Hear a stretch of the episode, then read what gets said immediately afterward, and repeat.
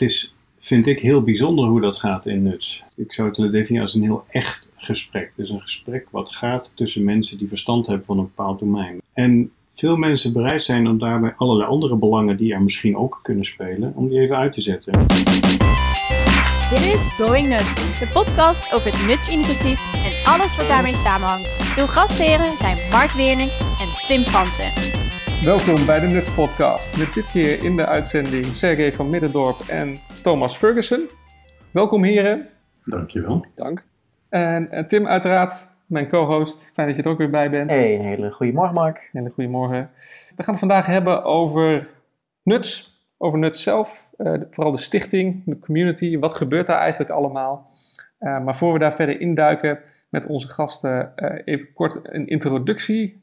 Sergej, ik over jou heb kunnen vinden is, jij bent researcher, developer, consultant bij Miles Ahead Business Jazz. Dat klinkt uh, echt heel spannend. Dus je zit in een band? Het is kort, uh, je zit in een band, ja precies. Ik ben wel nieuwsgierig, wat, wat doe jij daar eigenlijk? Ja, metaforisch is dat wel een mooie manier om het uh, te duiden, denk ik. Ik zie dat wel als een, als een band.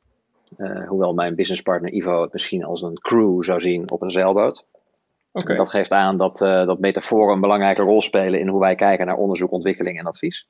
Mm -hmm. en misschien dat we daar zo meteen nog wel even op terugkomen. Uh, maar om er nu al iets over te zeggen, uh, hè, we hebben met zo'n complexe werkelijkheid te maken als het gaat over ook wat we hier bij Nuts doen. Dat improviseren wel een mooie benadering is, omdat je elke keer in het moment uh, de situatie kan beoordelen voor wat die dan is en iets unieks toe kan voegen, wat de situatie weer verandert. En dat is wat jazzmuzikanten doen en dat is ook wat wij proberen te doen in ons werk. Oké, okay, mooi. Fijne introductie. Iets unieks toevoegen dat de situatie verandert. Ik vind hem heel mooi. Inderdaad, dat kunnen wij ook goed gebruiken volgens mij uh, met elkaar. En uh, Thomas, ik zie, jij bent CEO bij Geri Medica. Kan je dat eens kort toelichten wat je daar doet? Ik noem het meestal directeur. Uh, Geri Medica is een uh, softwareleverancier die ontstaan is vanuit het VU Medisch Centrum. Um, omdat wij graag uh, ondersteuning willen bieden aan professionals in de ouderenzorg, in de verstandelijk gehandicaptenzorg. Um, en dat idee is ontstaan en gaan groeien vanuit een uh, opleidingssetting bij de VU. En uh, ja, ik ben actief op alle fronten. daar bedoel ik mee dat ik me zowel bezig kan houden met de koers voor de lange termijn als de details van de nieuwe ontwikkelingen die we voor ons hebben liggen. En een van de onderwerpen erbij is ook nuts waar we het vanmorgen over hebben. Ja, nou super. Dank ook uh, voor jouw introductie. Daarnaast zijn jullie ook allebei bestuurslid bij de Stichting Nuts. Jazeker. Ja. En hoe is dat zo, uh, hoe is dat zo gekomen? Hoe zijn jullie gestrikt? Ja, volgens mij heb jij mij gebeld op een gegeven moment, Mark, met de vraag, uh, met, met de vraag om mee te komen doen. of in ieder geval eerst te onderzoeken of ik dat leuk zou vinden en of dat ook voor, voor nuts nuttig zou zijn. En dat zijn we gaan proberen en hier zit ik nog steeds. ja, precies. We blijven hangen. En, wat was voor jou de belangrijkste motivatie om dat te gaan doen? Nou, ik zag dat er bij Nuts ook um, uh, drie dingen eigenlijk. Het voortouw genomen werd door een aantal leveranciers om zelf onderdeel te zijn van een oplossing uh, in uh, de zorg. En dat had ik al eerder meegemaakt. En ik heb gezien dat dat tot nou, significante veranderingen kan leiden. daar sluit het ook aan op onze eigen motivatie om daar ondersteuning aan te bieden. En het idee om de, uh, de focus die Nuts koos om zeg maar een, een gezamenlijke uh, oplossing te maken voor de verbindingen. Hè, voor hoe we omgaan met het opzetten van een veilige verbinding. Weten dat je de juiste persoon aan de andere kant hebt. De, de benadering daarvan en, en het doel, die spraken ook aan. Dus dat waren mijn belangrijkste redenen om mee te gaan doen. En, en hoe was dat voor jou, Thomas? Als ik me goed herinner, was, was ook mijn eerste contact via jou. Um, en ik heb Die Mark is een ontzettende ronselaar. Hè? Ja? De podcast met Jerry hadden we het daar ook al over. Oh, ik heb blijkbaar iedereen uh, gesproken. Iedereen geluld. Dat heb je ook goed gedaan. Okay. En ik heb volgens mij Nuts even een tijdje gevolgd. En, en het had, ik had even tijd nodig om te begrijpen waar Nuts nou precies over ging. Mm -hmm. um, maar dat greep me echt. Waar, waar kwam dat door, Thomas? Dat het even duurde. Ja? Omdat ik eigenlijk de probleemstelling die Nuts oploste zelf nog niet zo had gezien. En daarmee bedoel ik, het, het, het, het fundamenteel goede aan Nuts is dat we proberen een ja, randvoorwaarde die nodig is om de interoperabiliteit te verbeteren, om die op een niet-proprietary, dus een niet-eigendomswijze op te lossen. Ik had tijd nodig om te snappen dat dat fundamenteel is voor een gezondheidszorgoplossing zoals wij die in Nederland voorstaan. Natuurlijk kunnen daar ook gewoon commerciële partijen zijn, maar het simpele feit dat er nu een nuts is, die echt op een andere manier gaat zorgen dat de voorwaarden voorzien zijn om elkaar te vinden digitaal voor het uitwisselen van data, is denk ik echt een essentiële verbetering van het krachtenveld waar wij uh, ons druk voor maken. En, en, voordat ik die helemaal snapte, had ik even tijd nodig. Ja, dus ook om mensen even te positioneren ten opzichte van de dingen die er, die er nog meer zijn in de wereld, zeg maar. Ja, en het idee dat je als leveranciers zelf de, de handdoek oppakt, de handschoen oppakt, excuus. En uh, vanuit je de verantwoordelijkheid die je zelf wil nemen om interoperabiliteit te verbeteren, gaat samenwerken. Zonder van tevoren business cases of markten te gaan definiëren. Dat sprak mij ook heel erg aan. Ik geloof in beginsel dat als je zorgt voor goede oplossingen en een goede dienst, dat de inkomsten dan vanzelf gaan komen, omdat de vraag ernaar zal komen. En in dit geval is deelname aan nuts niet vanuit een business case gemotiveerd, maar echt vanuit het idee dat dit uh, de ondersteuning van professionals in de zorg gewoon gaat verbeteren. Mooi, een goede motivatie ook. om, dan, uh, om dan mee te gaan doen. Ja. Ja, misschien voor de goede orde, ja, Tim en ik, ja, ja wij zitten ook uh, in het bestuur met elkaar. Ja, dus het is een beetje een bestuursfeestje vandaag. Het is een beetje een bestuursfeestje. En dat is misschien ook wel de aanleiding dat we deze, deze podcast doen. Want ja, wij praten natuurlijk regelmatig met elkaar. Maar we kunnen ons voorstellen dat voor de meeste buitenstaanders het, het beeld is van ja, wat, wat, wat, is dat eigenlijk? Waarom, waarom is er een stichting, een bestuur? Wat gebeurt daar eigenlijk? Daar worden dus alle beslissingen genomen. Ja, precies. En waar gaat dat dan precies over?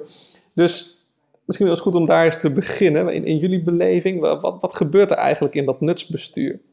Wat gebeurt er in het nutsbestuur? Ja, het, het, is, het is heel divers. Um, ik denk dat ik me ook kandidaat heb gesteld voor het bestuur of, of me daarvoor wil inzetten, omdat ik denk dat mijn talenten uh, in het bestuur misschien wel beter tot hun recht komen dan in de community.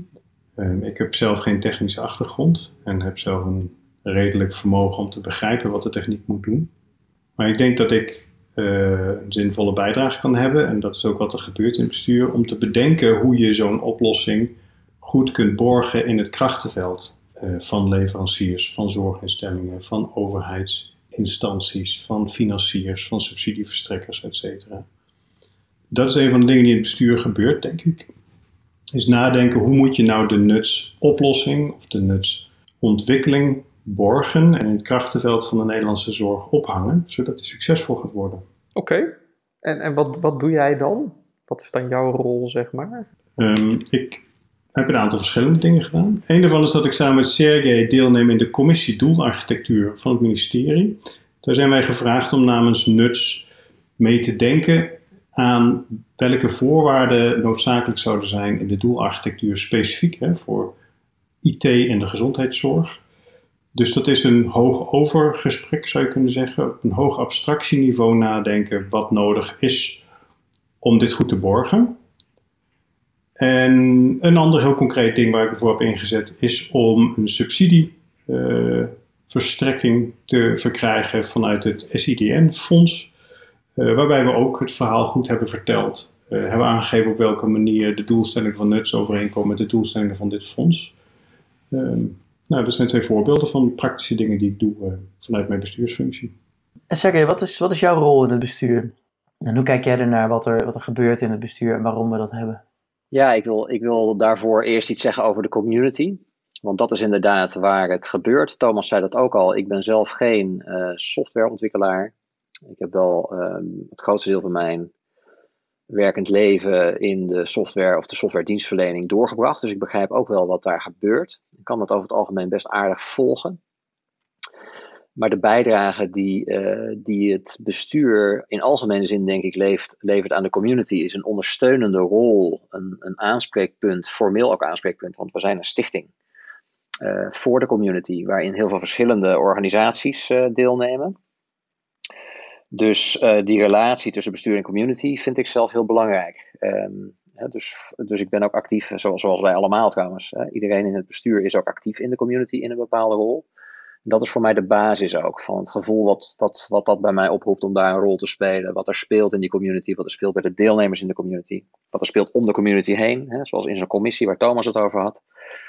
Of in programma's die in de zorg uitgevoerd worden om uh, de ICT in de zorg te verbeteren al die inputs zijn voor mij eigenlijk de ingrediënten aan de hand waarvan uh, ik me dan in mijn rol als bestuurder afvraag: oké, hoe moeten we hier uh, ook in een formele rol ondersteuning aanbieden? En wat is daarvoor nodig? Wat, wat vraagt de community eigenlijk van ons? Uh, zelfs als ze dat niet direct vragen. En hoe vertalen we dat dan naar strategie en beleid? En een aantal concrete punten die je ook als bestuur kan uitvoeren. Om de community te versterken in het realiseren van haar doel. Ja, we hebben nu heel aantal keer over die community gehad en over het stichtingsbestuur. Uh, hoe, hoe zouden we die, die verhouding tussen die twee uh, beschrijven? Want ik, ik zou zelf, als ik een voorzetje moet doen, we zijn immers allemaal nutsbestuur. Ja. ik zou zelf denk ik zeggen, um, de community is waar het gebeurt of zo. Maar dat geeft misschien nog niet echt een antwoord, want wat gebeurt er dan precies? En de stichting, zoals jij zegt, Serge, is faciliterend. Hoe kijken jullie daarnaar? Wat, wat is de rol en wat is de verhouding? Ja, dat is een goede vraag. Stel nou dat er geen bestuur zou zijn, dan zou je het nutsinitiatief kunnen zien als het initiatief van een aantal leveranciers die ermee gestart zijn. En zou het um, toch minder serieus genomen worden door partijen waar je ook mee te maken hebt. En waarop je op de een of andere manier een verbinding mee moet onderhouden om te slagen in je missie. Dus in die zin vraagt de community in mijn beleving het bestuur om die rol ook in te vullen namens de community. In die zin, uh, uh, aan de andere kant, is de community leidend. Dus de community bepaalt. Want die maken tenslotte nuts. En uh, mocht de community niet uh, geholpen zijn door het bestuur, dan voorzie ik dat, uh, ook al is er geen vereniging en heb je formeel geen stem, voorzie ik dat je een ander bestuur zou kunnen kiezen of andere mensen zou kunnen delegeren uit de community om jou te ondersteunen om alsnog je doel te halen. Zou dat kunnen? Zouden andere mensen gewoon een tweede stichting op kunnen richten en kunnen zeggen, nou, nu is dit stichting nuts? Ja, dat kan. Want um, laat ik zo zeggen, als het gaat over wat er uiteindelijk uit nuts komt, wat door de community gemaakt wordt, wordt onder licenties beschikbaar gesteld, waardoor het van iedereen is.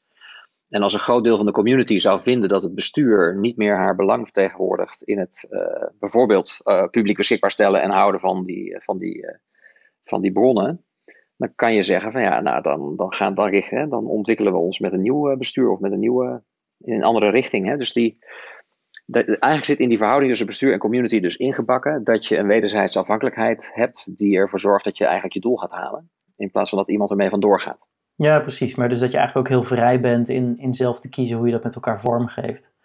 Dus eigenlijk een heel, heel weinig uh, juridische band tussen die twee zaken. Ja, het is zo ontstaan eigenlijk zou je kunnen zeggen. Want de, de software, zeg je net, die is dus open source. Dus even nog voor de, voor de luisteraars, wat betekent dat ook alweer? Nou, dat betekent dat, de, dat er een licentie aan zit, hè, een gebruikersovereenkomst, die zegt dat je de software in principe gratis kan gebruiken. Dat je daar zelf aan de broncode van de software, uh, die kan je zien. Je kan daar ook aanpassingen aan doen. In ons geval, als je die aanpassingen doet, moet je ze ook weer terugdelen met de community. Dus er zit een soort wederkerigheid in. En dat zorgt er eigenlijk voor dat er een juridisch kader is waarbinnen niemand uh, een monopoliepositie in kan nemen, bijvoorbeeld rondom deze software. Maar als dat zo is, wat heeft de stichting dan zelf? Ja, wat is er van de stichting? Ik denk dat het punt waar we nog niet zijn, maar zoals wij er ook met elkaar over praten, is dat de stichting straks uh, een belangrijke rol heeft om het niet zozeer het gebruik van de software die ontwikkeld is door mensen in de community, maar wel de toegang tot het nutsnetwerk in Nederland op een goede manier te gaan organiseren. Dus te zorgen dat het nutsnetwerk, wat straks een begrip zal zijn, te zorgen dat mensen dat kunnen vertrouwen. Dat ze weten dat niet Jan en Alleman uh, zich kan presenteren op dat netwerk, maar dat er bepaalde eisen worden gesteld aan toetreders in dat netwerk. Uh, dat is een rol die de stichting uh, op zich zal gaan nemen, die de community niet op zich kan nemen, in mijn ogen. Ja, omdat daar allerhande partijen met verschillende belangen in zitten die anders uh, daar onzuivere keuzes in zouden kunnen gaan maken. Ja, ik zie de stichting ook, ook dat klinkt misschien wat groots, maar de stichting is ook een soort de hoeder van het gedachtegoed. Wij moeten als bestuur wel zorgen dat Nuts op haar spoor blijft, uh, de goede dingen blijft doen en goed reageert op nieuwe ontwikkelingen. Hè. We zijn oorspronkelijk spraken heel erg over het produceren van de software. Maar inmiddels zeggen we nou, natuurlijk zal de community ook zorgen voor software, maar eigenlijk is de essentie dat je moet voldoen aan bepaalde eisen. Dus we zijn eigenlijk meer aan het omschrijven aan welke eisen je moet voldoen als je aan het nutsnetwerk deelneemt. En om dat te doen zou je ook gebruik kunnen maken van de software die het nutsnetwerk heeft gerealiseerd. En dat is een kleine maar belangrijke verandering, waar ik denk dat de stichting een heel belangrijke rol heeft om zo'n koers vast te leggen en ook te houden. Ja, dus de stichting is in die zin ook een soort van geestelijk vader van het initiatief, zeg je eigenlijk. Ja. Ja, ja ik uh, denk dat dat wel redelijk duidelijk de, de, de verhouding uh, schetst tussen die twee. En wat ik je ook eigenlijk hoor zeggen is, de stichting verkoopt dan vertrouwen of zo. Of verkoopt is misschien niet het juiste woord, maar de stichting realiseert dat we ook vertrouwen kunnen hebben in het initiatief. Ja, ja het is inderdaad geen verkoop. Maar ik stel me voor dat de stichting dat als een van haar belangrijkste doelen moet hebben om te zorgen dat het nutsnetwerk vertrouwd kan blijven op de lange termijn. Dus de community levert eigenlijk de technologie en de stichting levert het vertrouwen. Mag ik het zo samenvatten? Mm, ja, alhoewel het een, iets te simpel is, want het vertrouwen ontstaat doordat de community de goede dingen doet. En als wij zorgen dat die geborgd worden en goed gecommuniceerd worden, het is niet zo dat de stichting alle goede dingen bedenkt. Veel van het ontwikkelen gebeurt in de community. Zou ik daar zeker als een goede metafoor dan een, uh, een symbiose van uh, mogen maken? Ja, ik denk het wel. Want een symbiose betekent dat de een niet zonder de ander kan. En ik denk inderdaad dat de community haar doel niet kan halen als je niet ook een, uh, een, een organisatie zoals de stichting erbij hebt. en andersom ook, die stichting, waarom zou die er zijn als je niet ook daadwerkelijk iets gaat doen met elkaar om iets te verbeteren? Oh, dat vind ik wel een mooie manier van het uitleggen ook. Eh, dat, dat helpt ons allemaal weer inderdaad om het beter te begrijpen. Mooi. En ik, ik heb zelf ook wel het idee dat wij ook als bestuursleden en ook als stichting dus vaak ook het gezicht naar buiten zijn vanuit het initiatief. Als je het initiatief alles bij elkaar ziet, wat bestaat uit een community en een stichting, ehm, dat wij als stichting en wij als bestuursleden dat vertegenwoordigen die uh, vaak ook de personen zijn die als eerste benaderd worden door partijen uh, die meer willen weten, iets willen afspreken, verkenning willen doen, et cetera. Is dat in jullie ogen ook zo? Ja, dat zie ik in de praktijk wel gebeuren. En daarbij zie je natuurlijk dat ieder van ons daarnaast ook die communityrol dan vervolgens invult als dat aan de orde is. Hè? Of er iemand anders uit het bestuur of de community bijvraagt om uh, daarin mee te doen, uh, uh, gegeven de vraag van degene die op ons afkomt. Maar het hebben van, een, het hebben van die toch neutrale, ja, dat neutrale aanspreekpunt, dat is ook een belangrijke rol van de stichting, denk ik. Ja, een soort van loket om aan te kloppen. Ja. Ik denk goed voor de luisteraars om even te benoemen wie zit er allemaal in het stichtingsbestuur op dit moment? Ja, naast, naast ons vieren uh, zijn er nog drie andere leden.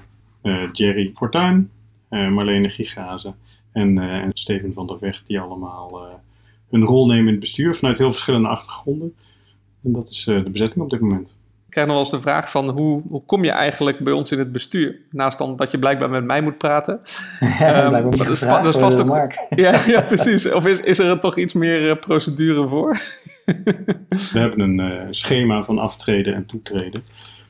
Uh, waarbij tot nu toe volgens mij er een vrij stabiele set mensen is die probeert continuïteit te creëren in dat bestuur. Wat ik denk dat ook heel waardevol is.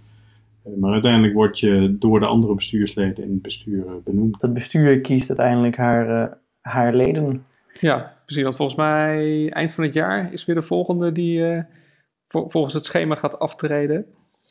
Dus wel, ja, stel dat je ambities hebt, zeg maar, hoe, uh, hoe kom je er dan bij? Ik denk dat je ieder van ons kunt benaderen om te vragen wat er allemaal te doen is in het bestuur en, en hoe het werkt. En dat wij je graag meer vertellen over uh, hoe mooi het is om deel te nemen in het bestuur van Nuts. Oké. Okay. Wat jullie net ook al zeiden, zeg maar, is eigenlijk een, een, soort mooie symbiose tussen stichting en community. En, en een van de thema's die volgens mij nu ook actueel is, is de governance.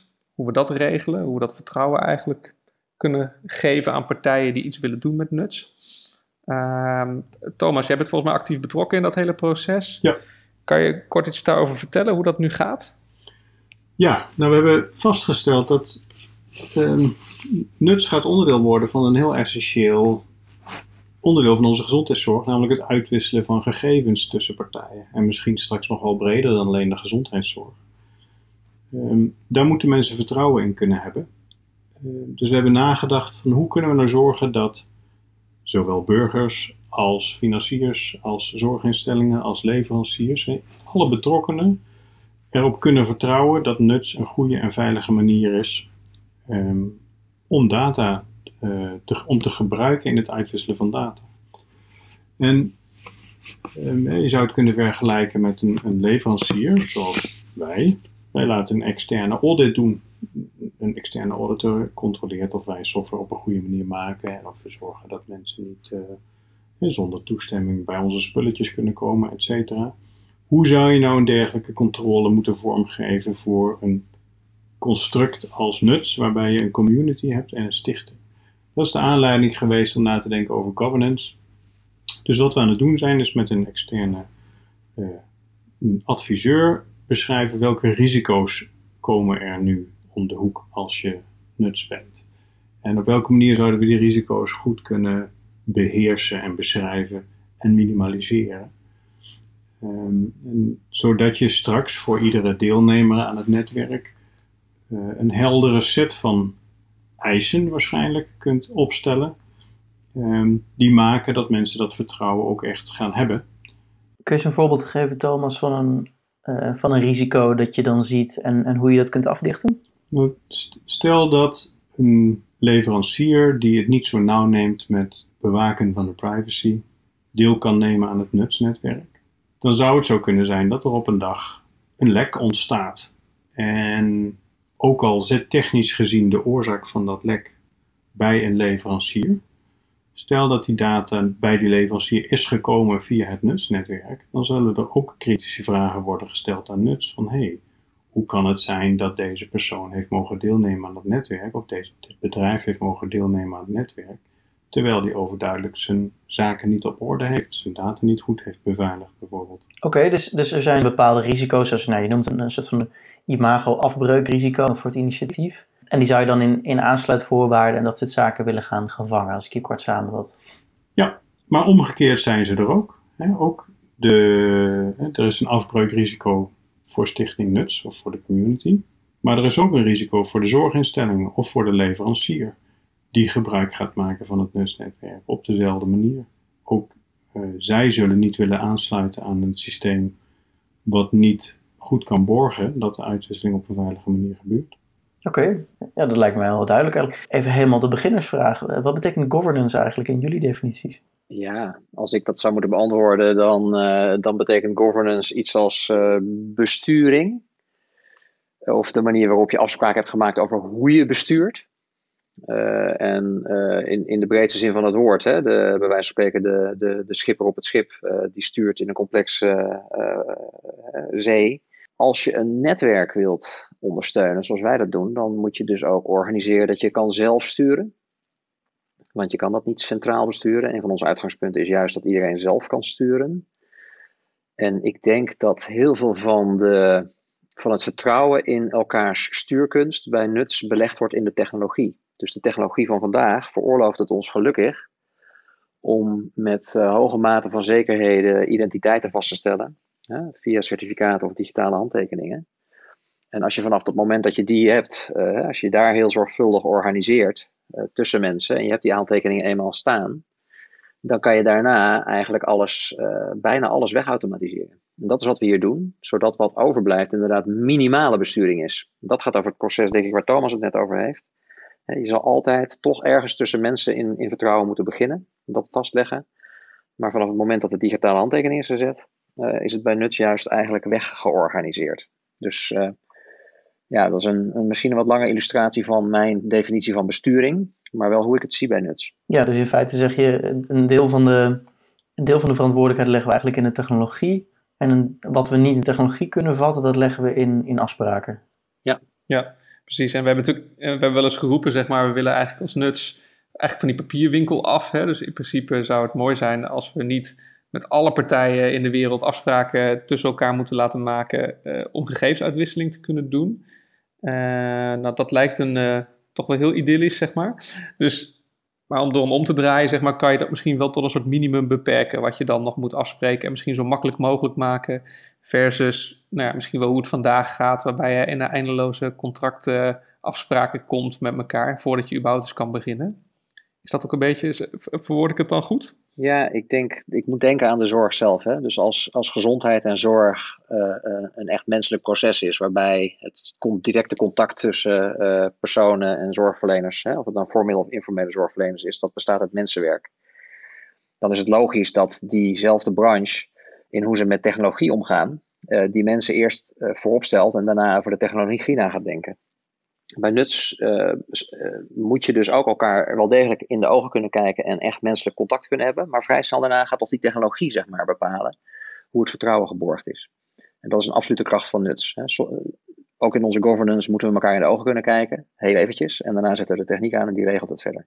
Tim, jij wilde het nog even hebben over hoe we beslissingen nemen in die hele nuts, uh, dat hele nuts-initiatief. Hoe zorgen we dat er dingen gedaan worden? Want blijkbaar heeft die, uh, heeft die stichting geen regie over wat er in de community gebeurt. Die community die denkt, uh, ja, weet je, we gaan lekker ons ding doen. Hoe, hoe zorgen we dan toch met elkaar dat we de goede kant op bewegen? Ja, of andersom. Ik zit in die community en die stichting die doet maar wat. Ja, daar ben ik het helemaal niet mee eens. Ja, precies. Dus, dus, hoe regelen we dat er goede dingen gebeuren en hoe maken we eigenlijk besluiten met elkaar? Ja, zeker omdat je dus met zoveel verschillende belangen zit, wat jullie ook al zeiden, hè, van, van je bent met zoveel partijen en niet iedereen vindt op hetzelfde moment hetzelfde. Hoe gaat dat dan? Ik wil wel op inhaken. Het is, het is, vind ik, heel bijzonder hoe dat gaat in nuts. En in, in mijn ervaring een heel bijzonder uh, evenwicht waarbij er een, ik zou het definiëren als een heel echt gesprek. Dus een gesprek wat gaat tussen mensen die verstand hebben van een bepaald domein. Mensen die heel goed zijn in de technische veiligheidsaspecten uh, van bepaalde verbindingen die zullen daar met elkaar beslissingen over nemen en worden vertrouwd door mensen die meer verstand hebben van andere zaken. Eh, en ik, ik noem het echt omdat ik merk dat het overgrote deel van de gesprekken die plaatsvinden, mensen dat doen vanuit een vertrouwen. Um, en veel mensen bereid zijn om daarbij allerlei andere belangen die er misschien ook kunnen spelen, om die even uit te zetten. Die van hun bedrijf, of die van hun ego, of die van. En dat is een denk ik, moeilijk af te dwingen. Maar als het eenmaal werkt, een ontzettend krachtige manier om snel stappen te maken. De mensen met de expertise, zeg maar, vertrouwen we ook dan bepaalde onderdelen toe, zeg maar. Dat, dat zij dan ook verstandige beslissingen nemen en de goede dingen doen. En dat, dat vertaal ik zelf ook altijd wel als ik het uit moet leggen naar wat jij ook uh, nu vaak zegt, Tim, van comply or campaign. Dus iemand doet gewoon een voorstel en ik zoek medestanders en die gaan meedoen. En we gaan ermee aan de slag. En of dat nou een, een legal document schrijven is uh, of een stuk tech, dat kun je gewoon gaan doen met elkaar. En dan heb je daar, nou, wat Thomas dan mooi zegt, een soort eerlijke discussie en gesprek over. Van misschien ben je het er niet mee eens of moeten we het aanscherpen. Maar als je het echt wezenlijk mee oneens bent, dan mag je dus ook een tegenvoorstel doen. Maar dat is wat anders dan alleen maar zeggen dat je het er niet mee eens bent. En ik heb zelf het beeld dat dat ook wel heel krachtig is aan ons initiatief. Dat je dan ook echt, uh, je mag, maar je moet dan ook laten zien dat het anders of beter kan. Ja, en je, en je zult door uh, bevraagd worden op je, je echte uh, drijfveren of je echte onderleggers voor een bepaald standpunt. En die kan niet zijn, ja, dat heb ik ooit gelezen of ja, dat vind ik nou eenmaal zo. Nee, we zijn echt op zoek naar een goede onderlegger dat vind ik ook nog wel een mooie aanvulling inderdaad. Want iedereen, ook wij natuurlijk zitten met onze eigen vooringenomen ideeën uh, en idealen en kennis. Um, maar je wil juist eens op zoek gaan naar hoe het dan echt zit, zeg maar. En je verwacht ook eigenlijk van elkaar dat je die moeite neemt. En dat we het niet laten bij, maar dit, dit is wat ik vind en dit is wat jij vindt. Nou ja, en dan, uh, dat was het dan of zo. dan komen we natuurlijk niet vooruit. Hoe, uh, hoe kijk jij ernaar, Sergej? Hoe we beslissingen nemen? Ja, ik zie een paar dingen. Eh, wat ik tussen jullie uh, verhaal doorhoor is iets als uh, wij doen, dus wij zijn. Hè? Dus we doen ook iets. Hè? Dus er wordt gewoon, dat is het eerste, er wordt actie genomen. Een van de eerste acties die uit de community, met name ook vanuit jullie voortgekomen is, is het manifest. Hè? Dus je hebt een aantal uitgangspunten opgeschreven waarop je ook terug kan vallen als je het even niet meer weet. En dat gebeurt ook regelmatig. Dus als er iets beargumenteerd wordt of voorgesteld wordt, wordt vaak ook wel terugverwezen naar die principes en waarom het voorstel daarbij uh, bij past. En ik zie ook dat alles in transparantie gebeurt. Dus alle informatie is ook beschikbaar voor mensen om te bekijken hoe iets tot stand is gekomen of hoe iets besloten is. Of je kan eigenlijk uh, elke meeting die relevant is uh, nakijken van hè, hoe ging dat dan toen. Dat helpt denk ik ook. En uh, ja, een beargumenteerd bezwaar. Hè? Dus als je iets niet goed vindt, ja, dan word je wel inderdaad even doorgevraagd uh, waarom dan niet. Hè? Dus uh, alleen maar tegenstemmen, daar doen we niet aan in onze community. En dat is krachtig, want als je mensen doorvraagt waarom ze iets niet goed vinden en je hoort hun argumenten, heb je ook de gelegenheid om daar nog iets mee te doen. Ja, vind ik heel mooi geformuleerd. Ook fijn dat je nog even dat nutsmanifest noemt. We hadden nog even een kleine uitsmijtervraag voor jullie allebei. Uh, wat is je favoriete punt uit het nutsmanifest? Het is eigenlijk meteen een gewetensvraag van, ken je het hele manifest uit je hoofd? Ja, precies. en, anders, en, dan, en anders snel googlen. Ja. Uh, voor mij is het eigenlijk de allereerste regel. De basis onder nuts. Want die beschrijft letterlijk dat er een motivatie is en een, een inherente verantwoordelijkheid die je als leverancier hebt om te zorgen dat je bij het leveren van software voor gezondheidszorg altijd uitgaat van het ondersteunen van de professional en zorgen dat we daar waarde creëren en heel zorgvuldig omgaan met de uh, verantwoordelijkheid die het met zich meebrengt. En jij Sergej, wat is wat jou betreft het, uh, het mooiste punt? Nou, voor vandaag dan, want dat kan morgen anders zijn, gegeven mijn improvisatiemetafoor. zou ik zeggen dat uh, de gegevens van de, van de gebruikers van, het, van de systemen zijn. En als je dat combineert met een decentraal netwerk, dan krijgen we ook weer zelfbeschikking, niet alleen over onze identiteit, hè, waar Nuts ook iets over zegt, maar ook over onze gegevens. Zowel de persoon als de professional. En dan krijg je een gelijkwaardige verhouding waarin je die lange termijn uitdagingen die we hebben in dat systeem, van de gezondheid en de zorg, dat we inderdaad weer moeten leren beter voor onszelf te zorgen. Daar hoort ook bij dat je goed voor je eigen data kan zorgen. Nou, dat gaat allemaal nog wel even duren, maar dat staat in het manifest ook als uitgangspunt en dat vind ik heel sterk. Ja, hier is een klein beetje het klemtoonrisico, want jij zegt volgens mij dat de gegevens van de gebruikers van de systemen zijn en niet dat de gegevens van de gebruikers van de systemen zijn. En als je de klemtoon verkeerd legt, dan zeg je dus dat de gebruikersgegevens van de systemen zijn. Ah, laat mij dan benadrukken dat die gegevens van de mensen zijn die met deze toepassingen werken. Ja, precies. En niet van de leverancier of de beheerder van die data of wie er dan ook maar verder nog bij betrokken is, zeg maar. Nee.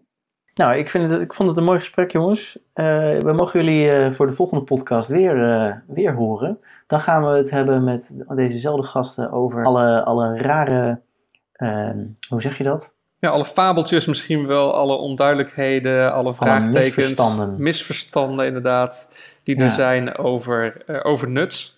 maar voor nu willen jullie graag heel erg bedanken.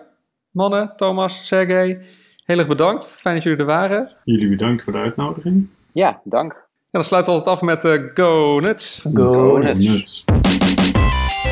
Dit was Going Nuts. Wil je bijdragen aan deze podcast? Stuur dan een mailtje naar podcast.nuts.nl. Tot de volgende keer.